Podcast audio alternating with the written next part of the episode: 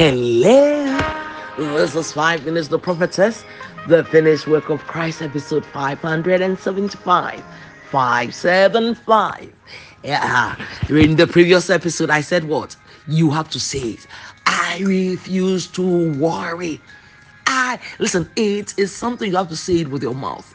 Say it with me. I refuse to be anxious. I refuse to worry. I refuse to worry about my health. I refuse to worry about my, my husband. I refuse to worry about my wife. I refuse to worry about my rent. I refuse to worry about my business. I refuse to worry about my. That is the way to do it. So let's go for our golden scripture from where we dig all the gold. And uh, it's First Corinthians 15 from verse 1. And it says, Moreover, brethren, I declare unto you the gospel which I preached unto you, which also you received, and wherein you stand, by which also you saved if you keep in memory what I preached unto you, unless you believed in vain, we're here to say you've not believed in vain because you believe in the resurrection from the dead. And the acts, for I delivered unto you first of all that which I also received, how that Christ died for our sins according to the scriptures. So we're looking at the death of Christ, and now we did the uh, physical events, went on the revelatory, and that has brought us into the birth of Christ also. Now, as we're examining the birth and the death, they are merging together. Isn't amazing? Okay, so we're looking at Luke 134.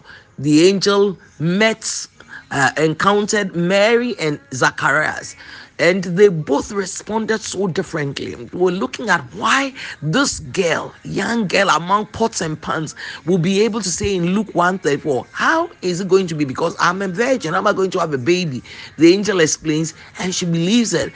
Zacharias, the aged priest amongst the burning incense in the holy place, said, Now listen, Luke 118 said, Prove to me. You will have to prove to me before I believe.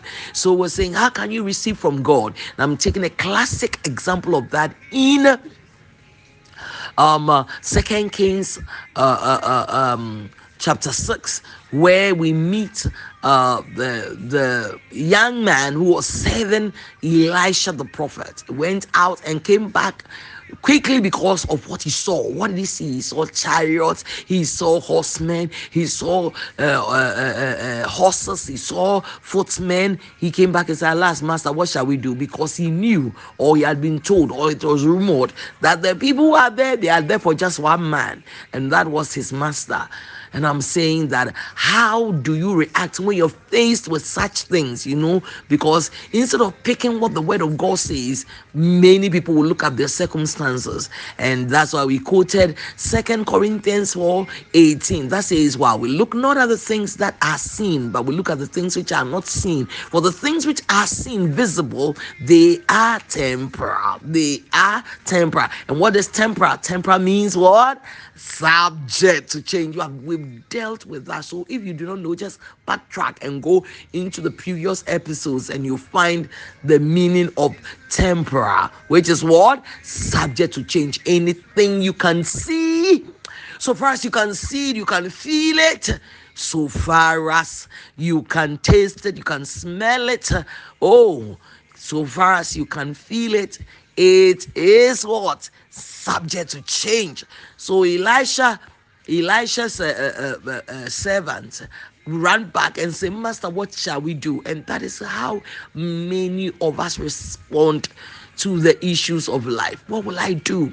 What will I do? I told you how I was going to cough up three thousand dollars for children, and it was not like they were high up in school. No, they were little children and there was a culture shock for me to find in when I went on the mission field that yeah, yeah in this place that's how school fees is.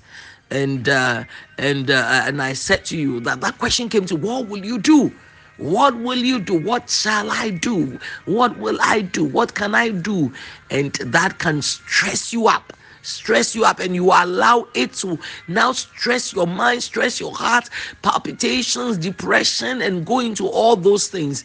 There is no need to go into that. And I've told you, I say, the young man saw horses saw chariots. If, if it was in our days, we say he saw armored tanks, he saw cars, he saw he saw soldiers, he saw bazookas, he saw uh, bazookas, eh? he saw AK-47. And what would you do in such a situation? He ran back and said, What shall we do?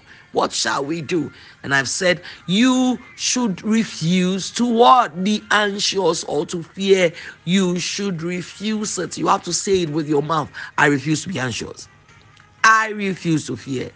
I refuse to be anxious. I refuse to be careful. I refuse to worry. It is something that you have to use your mouth to say, listen, I cannot overstretch this for you. It is something that you have to use your mouth to say, I refuse to be anxious. I refuse. You have to do it. You will have to do it. It's something you have to do. Okay. So I said to you, what will you add to your life when you worry? He said in Philippians 4 6, be anxious for nothing but everything, God, prayer, supplication with thanksgiving. Let your request be made known unto God. And I'm saying somebody will say, No, that is too simple. Uh, but when you fret and you worry, what do you do? And we read from uh, Matthew 6 27. He said, Which of you, by taking thought, can add one cubit unto his stature? You cannot. Can you add anything? No. When you worry and you're anxious, you rather subtract from your life. So I, I, I like what how how contemporary English version puts Matthew 6 27 when you take any thoughts, would you add a cubit to your stature? He says, listen to how contemporary English version translates Matthew 6 27. Can worry make you live longer? Ah, this is too beautiful. Can worry make you live longer? And it's a capital no, you know it. I say worrying rather subtracts from your life. Can worrying make you live longer. No, no, no, no, no, no. Worry cannot make you, but uh, you don't understand the situation so bad. Yes, yes, it's true. Your daughter has become pregnant, has disgraced you, or your granddaughter, or some the news from someone. But you should not worry. Nothing should make us worry. Oh, but you don't understand. It is. Uh, listen, the, the Oh, he's asking you. Matthew 6 27 is putting the question to you. It says, Can worry make you live longer? No. Worry subtracts from your life. I refuse to worry. I will not worry. I refuse. You have to say it like I'm saying it. I say, What do you do? Say it with your mouth. The what? I refuse to worry. I refuse to be anxious. I refuse to take care. I refuse it. I will not.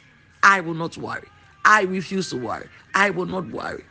When you go and you finish praying, the thing follows you. What do you do? Hold the thing, push it by the neck, and say, Go back. I put you before Christ. I laid you there, and you will not follow me out of the prayer closet. You will not. You remain there with Jesus Christ. He will take care of it. I'm not the one to take care. I can do nothing by worrying. I will only subtract from my life. Therefore, I refuse to worry. Can worry make you live longer? Matthew 6 27, contemporary English version. No, you rather subtract from your life. Because of that, I refuse to worry. Oh, say it. Say it. Say it again. You're so blessed, blessed, blessed. Come back for more.